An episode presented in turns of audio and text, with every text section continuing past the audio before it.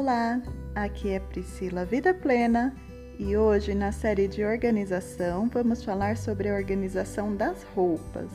Nós já falamos sobre os termos que vamos utilizar nessa série, então você vai escolher um espaço.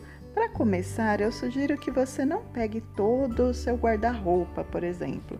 Pegue lá uma gaveta, abra e coloque todos os objetos, todas as roupas que tem lá em um espaço grande, em uma mesa, no chão. E aí você separa em 4 pilhas. Uma pilha do que você realmente usa, do que realmente você gosta. Uma pilha do que você gosta, assim, mas não usa mais ou não te serve. Uma pilha de roupas que estejam, de repente, rasgadas, desbotadas, uma pilha para roupas que precisam de algum ajuste ou reparo, precisa fazer uma pence, precisa fazer uma barra, arrumar um zíper, pregar um botão, enfim.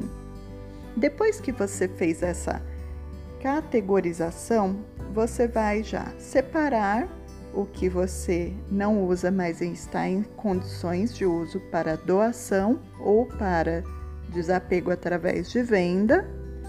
Você vai separar também o que precisa de ajuste e, por enquanto, não vai voltar para dentro da gaveta, porque corre o risco de você esquecer e, quando quiser usar aquela peça, aí você lembra que ela está sem o botão, que ela está com o zíper estourado e é um estresse.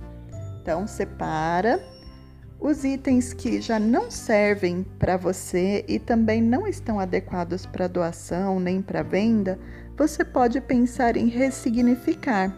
Por exemplo, utilizar como paninhos de limpeza ou mesmo fazer um descarte consciente.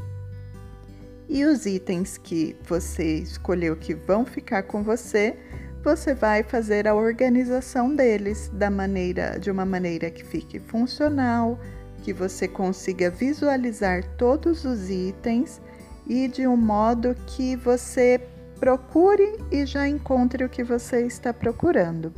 Eu vou deixar no Instagram imagens de como eu faço essa organização aqui em casa. Eu costumo organizar por categorias e por momentos de uso. Então, vocês podem continuar aqui no podcast para a série e seguindo lá no Instagram, @PriscilaVidaPlena, para ver os exemplos de imagens.